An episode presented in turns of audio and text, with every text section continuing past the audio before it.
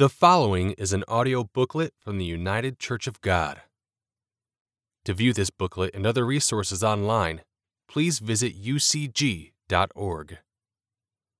Is God a Trinity? Chapter 6 Is the Holy Spirit a person? Not by might nor by power, but by my Spirit, says the Lord of hosts. Zechariah 4 6. In preceding chapters, we saw that the teaching of the Trinity, asserting that the Holy Spirit is a divine person, was foreign to the writers of the Bible and originated several centuries after the New Testament was completed. How then does the Bible define the Holy Spirit if it is not a person? The word spirit is translated from the Hebrew ruach and the Greek pneuma, both words also denoting breath or wind, an invisible force. The English ghost at one time had this meaning, which is why it's used in older Bible translations. Scripture says that God is spirit. John 4:24. Yet we are also told that God has a spirit, the spirit of God or the Holy Spirit. So again, just what is the Holy Spirit? The power of the highest. Rather than describing the Holy Spirit as a distinct person or entity, the Bible most often refers to it as and connects it with God's divine power. Zechariah 4 6, Micah 3 8. Jewish scholars examining the references to it in the Old Testament scriptures have never defined the Holy Spirit as anything but the power of God. In the New Testament, Paul referred to it as the Spirit of power, love, and a sound mind. 2 Timothy 1 7. Informing Mary that Jesus would be supernaturally conceived in her womb, an angel told her, The Holy Spirit will come upon you. And the divine messenger described this Spirit to her as the power of the highest, which will overshadow you. Luke 1:35 Jesus began his ministry in the power of the Spirit. Luke 4:14 He told his followers, "You shall receive power when the Holy Spirit has come upon you." Acts 1:8 Peter relates that God anointed Jesus of Nazareth with the Holy Spirit and with power. Acts 10:38 this was the same power that enabled Christ to perform many mighty miracles during his ministry. Likewise, Jesus worked through the Apostle Paul in mighty signs and wonders by the power of the Spirit of God. Romans 15:19. Confronted with such scriptures, even the New Catholic Encyclopedia admits the OT, Old Testament, clearly does not envisage God's Spirit as a person. God's Spirit is simply God's power. If it is sometimes represented as being distinct from God, it is because the breath of Yahweh acts exteriorly. The majority of NT, New Testament, texts reveal God's Spirit as something, not someone. This is especially seen in the parallelism between the Spirit and the power of God. 1965, Volume 13, Spirit of God, pages 574 through 576. The reference work, A Catholic Dictionary, similarly acknowledges On the whole, the New Testament, like the Old, speaks of the Spirit as a divine energy or power. William Addis and Thomas Arnold, 2004. Trinity, Holy. Page 827. God's Word shows that the Holy Spirit is the very nature, presence, and expression of God's power actively working in His servants. 2 Peter 1 4. Galatians 2:20. Indeed, it is through His Spirit that God is present everywhere at once throughout the universe and affects it at will. Psalm 139, 7 through 10. Again and again, the scriptures depict the Holy Spirit as the power of God. Furthermore, it is also shown to be the mind of God and the very essence and life force through which the Father begets human beings as his spiritual children. The Holy Spirit is not God, but is rather a vital aspect of God, the agency through which the Father and Christ both work. Divine inspiration and life through the Spirit. In its article about the Holy Spirit, the Anchor Bible Dictionary describes it as the manifestation of divine presence and power perceptible especially in prophetic inspiration. Volume 3, 1992, page 260. Repeatedly, the scriptures reveal that God imparted divine inspiration to his prophets and servants through the Holy Spirit. Peter noted that prophecy never came by the will of man, but holy men of God spoke as they were moved by the Holy Spirit. 2 Peter 1:21. Paul wrote that God's plan for humanity had been revealed by the Spirit to his holy apostles and prophets. Ephesians 3:5.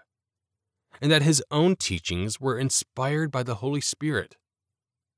1 Corinthians 2:13. Paul further explains that it is through his Spirit that God has revealed to true Christians the things he has prepared for those who love him. 1 Corinthians 2 9 through 16. Working through the Spirit, God the Father is the revealer of truth to those who serve him. Jesus told his followers that the Holy Spirit, which the Father would send, will teach you all things and bring to your remembrance all things that I said to you. John 14:26.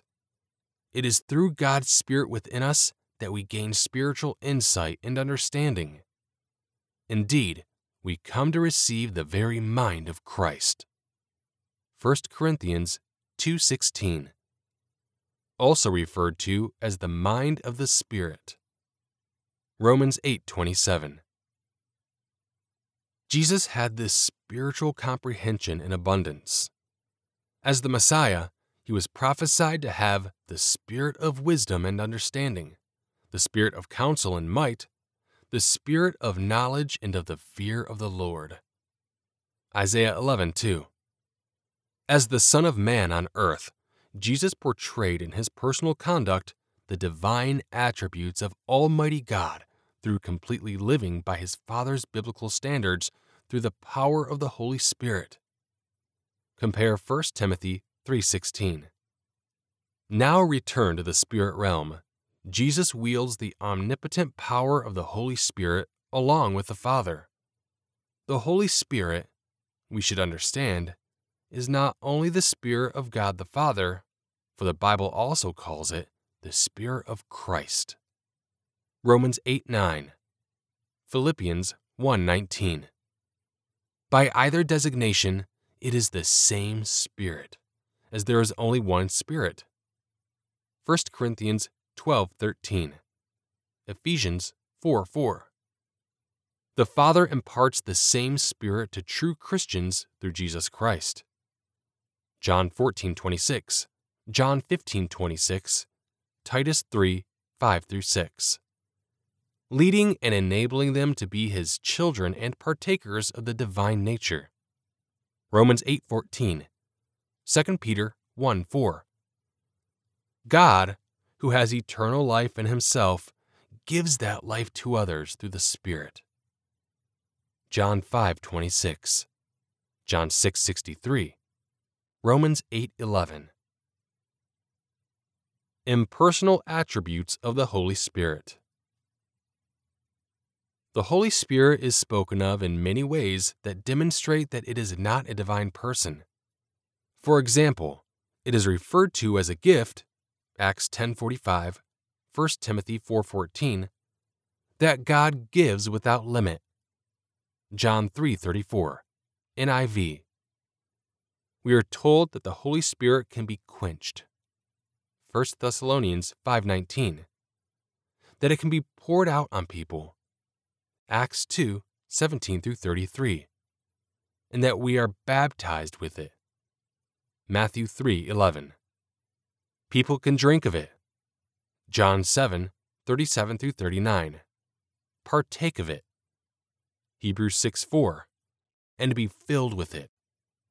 Acts 2:4, Ephesians 5:18. The Holy Spirit also renews us. Titus 3:5. And must be stirred up within us. 2 Timothy 1:6. These impersonal characteristics are certainly not attributes of a person or personal being. The Spirit is also described by other designations. The Holy Spirit of promise, the guarantee of our inheritance, and the Spirit of wisdom and revelation. Ephesians 1 13 through 17. That show it is not a person. In contrast to God the Father and Jesus Christ, who are consistently compared to human beings in their form and shape, the Holy Spirit is consistently represented by various symbols and manifestations in a completely different manner, such as breath, John 20 22, wind, Acts 2 2, fire, Acts 3, water, John 4 14, John 7 37 through 39, oil, Psalm 45 7, compare Acts 10:38, Matthew 25 1 through 10. A dove, Matthew 3:16, and an earnest or down payment on eternal life. 2 Corinthians 1:22, 2 Corinthians 5:5, Ephesians 1 13 through 14. KJV. To say the least, these depictions are difficult to understand if the Holy Spirit is a person. In Matthew 1:20, we find further proof that the Holy Spirit is not a distinct entity, but God's divine power. Here we read that Jesus was conceived by the Holy Spirit. However, Jesus continually prayed to and addressed God the Father as his Father and not the Holy Spirit. Matthew 10 32 through 33, Matthew 11, 25 through 27, Matthew 12, 50. He never represented the Holy Spirit as his Father. Clearly, the Holy Spirit was the agency or power through which the Father begot Jesus as his Son, not a separate person or being altogether. Paul's example and teaching were in line with Christ's. If God were a Trinity, surely Paul, who was taught directly by the resurrected Jesus Christ, Galatians 1 11 through 12, and who wrote much of the theological underpinnings of the early church, would have comprehended and taught this concept. Yet we find no such teaching in his writings. Moreover, Paul's general greeting in his letter to the churches, as well as individuals to whom he wrote, consistently mentions God our Father and the Lord Jesus Christ. Yet in each of his greetings, he never mentions the Holy Spirit. The same can also be said of Peter in the salutations of both his epistles. The same greeting, with only minor variations, appears in every epistle that bears Paul's name. Notice how consistent he is in not including the Holy Spirit in his greetings. Grace to you and peace from God our Father and the Lord Jesus Christ. Romans 1 7. Grace to you and peace from God our Father and the Lord Jesus Christ. 1 Corinthians 1 3. Grace to you and peace from God our Father and the Lord Jesus Christ. 2 Corinthians 1 2. Grace to you and peace from God the Father and our Lord Jesus Christ. Galatians 1 3. Grace to you and peace from God our Father and the Lord Jesus Christ. Ephesians 1 2. Grace to you and peace from God our Father and the Lord Jesus Christ. Philippians 1 2. Grace to you and peace from God our Father and the Lord Jesus Christ. Colossians 1 2. Grace to you and peace from God our Father and the Lord Jesus Christ. 1 Thessalonians 1 1. Grace to you and peace from God our Father and the Lord Jesus Christ. 2 Thessalonians 1 1 through 2. Grace, mercy, and peace from God our Father and Jesus Christ our Lord. 1 Timothy 1 2. Grace, mercy, and peace from God the Father and Christ Jesus our Lord. 2 Timothy 1 2. Grace, mercy, and peace from God the Father and the Lord Jesus Christ our Savior. Titus 1 4. Grace to you and peace from God our Father and the Lord Jesus Christ. Philemon 1 3. The Holy Spirit is always left out of these greetings. An unbelievable and inexplicable oversight if the Spirit were indeed a person or entity co equal with God the Father and Christ. This is even more surprising when we consider that the congregations to which Paul wrote had many Gentile members from polytheistic backgrounds who had formerly worshipped numerous gods. Paul's epistles record no attempt on his part to explain the Trinity or Holy Spirit as a divine person equal with God the Father and Jesus Christ. In all of Paul's writings, only in 2 Corinthians 13:14 is the Holy Spirit mentioned along with the Father and Jesus Christ in such expressions, and they're only in connection with the fellowship of the Holy Spirit. NIV, in which believers share, not in any sort of theological statement on the nature of God. The point Paul makes here is that God's Spirit is the unifying agent that brings us together in godly, righteous fellowship not only with one another, but with the Father and Son.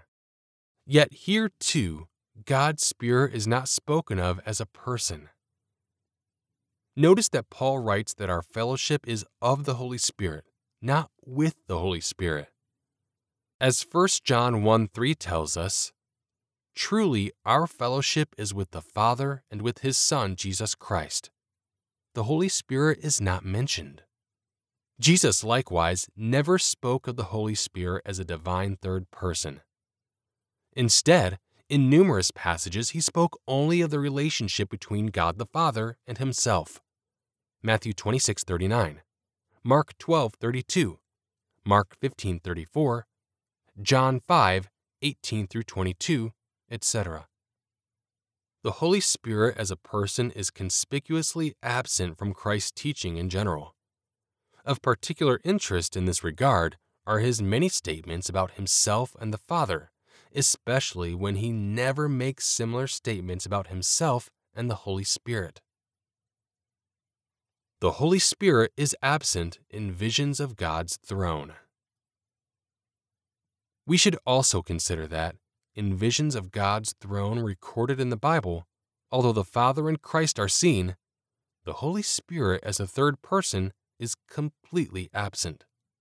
In Acts 7 55 through 56, which describes the martyrdom of Stephen, we read that he gazed into heaven and saw the glory of God, and Jesus standing at the right hand of God, and said, Look, I see the heavens opened and the Son of Man standing at the right hand of God. He saw God the Father and Jesus the Son, but no Holy Spirit. Daniel 7 9 through 14 similarly describes Daniel's vision of heaven.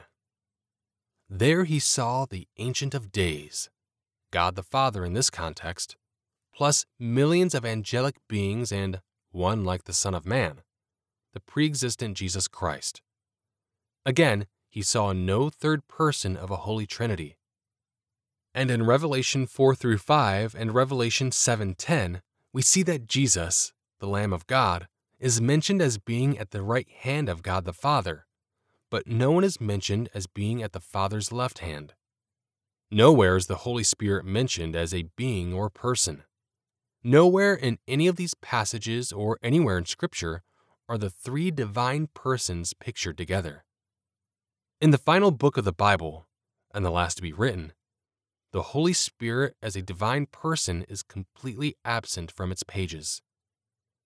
The book describes a new heaven and new earth, Revelation 21 1, wherein the tabernacle of God is with men, and he will dwell with them. Revelation 21 3. Christ the Lamb is also present. Revelation 21 22. The Holy Spirit, as a distinct person, however, is again absent. Another inexplicable oversight if this Spirit is the third person of a triune God. This is why Paul states in 1 Corinthians 8 6 that there is one God, the Father, and one Lord Jesus Christ, without mentioning the Holy Spirit as a divine person. He elsewhere refers to the mystery of God, both of the Father and of Christ. Colossians 2 2. Mentioning only the two as God, again, not including the Holy Spirit. We should also consider that nowhere do we find any prayer, psalm, or hymn addressed to or dedicated to the Holy Spirit. Nowhere do we see the Holy Spirit worshiped. Again and again, the biblical record just doesn't support the Trinity doctrine in places where it should be obvious if it were true. This is why, as we saw in numerous quotes earlier in this booklet, so many historians and biblical researchers admit that the doctrine of the Trinity is not found in the Bible. We must not cling to long held religious traditions if they contradict the Scriptures. Our beliefs must rest solidly on the teachings of the Holy Bible. Jesus said, God's Word is truth. John 17 17. What about scriptures describing actions of the Holy Spirit? Some scriptural passages seem to describe the Holy Spirit as apparently engaging in personal activity. Does this mean that the Holy Spirit is a distinct person? While at first this might seem to indicate as much, it doesn't really prove that at all. In the languages of Bible times, non personal things were sometimes described in personal ways and as having person like activities. For example, in Genesis 4:10, God says to Cain, "What have you done? The voice of your brother's blood cries out to me from the ground." Here, Abel's shed blood is described as having a voice that cries out from the ground. Yet clearly this is figurative language as blood has no voice and cannot speak. Similarly, in the book of Proverbs, wisdom is personified as calling aloud and crying out. Proverbs 1 20 through 21.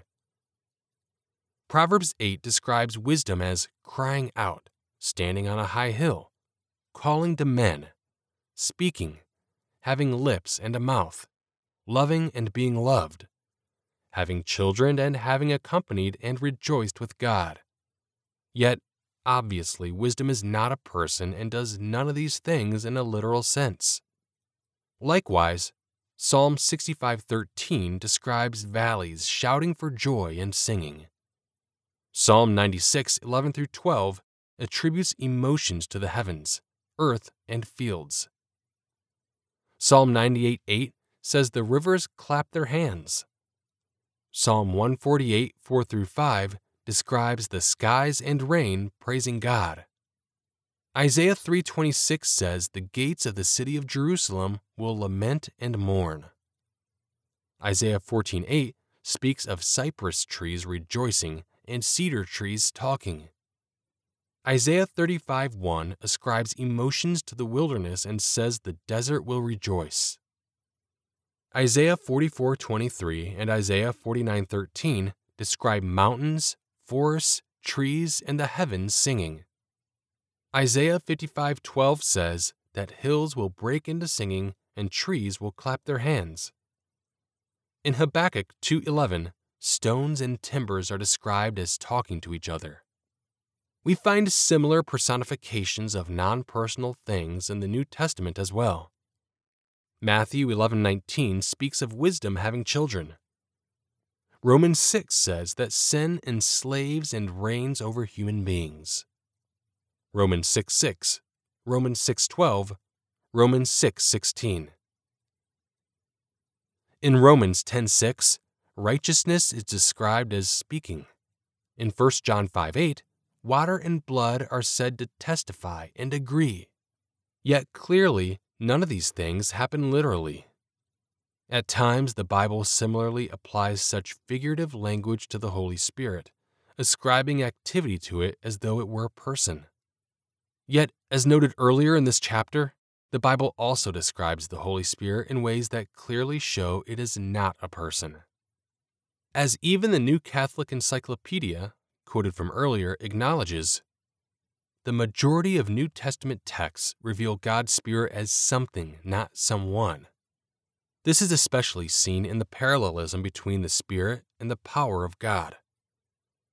When a quasi personal activity is ascribed to God's Spirit, e.g., speaking, hindering, desiring, dwelling, Acts 8:29, Acts 16:7, Acts 8:9, one is not justified in concluding immediately that in these passages God's Spirit is regarded as a person.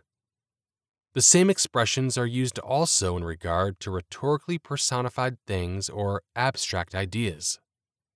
In Acts, the use of the words Holy Spirit, with or without an article, is rich and abundant. However, again, it is difficult to demonstrate personality from the texts.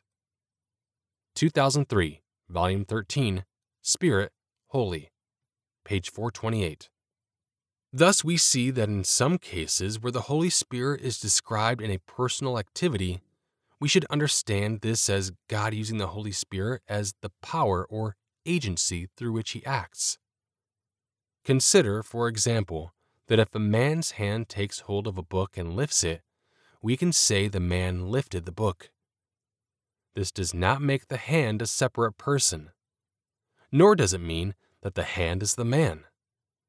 The hand is merely part of or an extension of the man, and it is the agency through which the man is acting. Similarly, the Holy Spirit is the agency through which God, Father or Son or both, acts. Of course, the Holy Spirit is far more than a hand. It is the very power, mind, and life essence of God, pervading infinity so that by it God, as Psalm 139, 7 through 10, and Jeremiah 23, 23 through 24 show us, is omnipresent.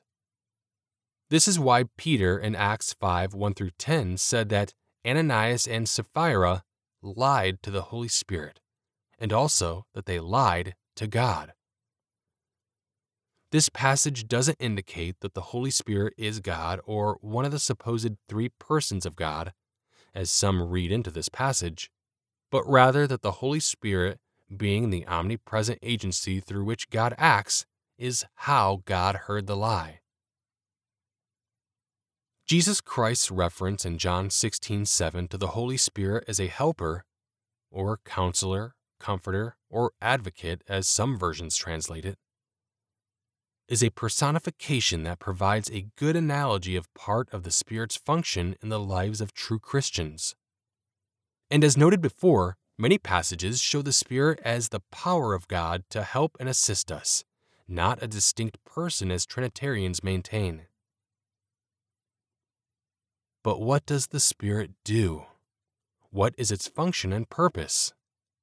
In the next chapter, we'll examine how the Holy Spirit works in the lives of Christians. Thanks for listening to Is the Holy Spirit a Person? in the booklet, Is God a Trinity? For the rest of the booklet, please visit ucg.org.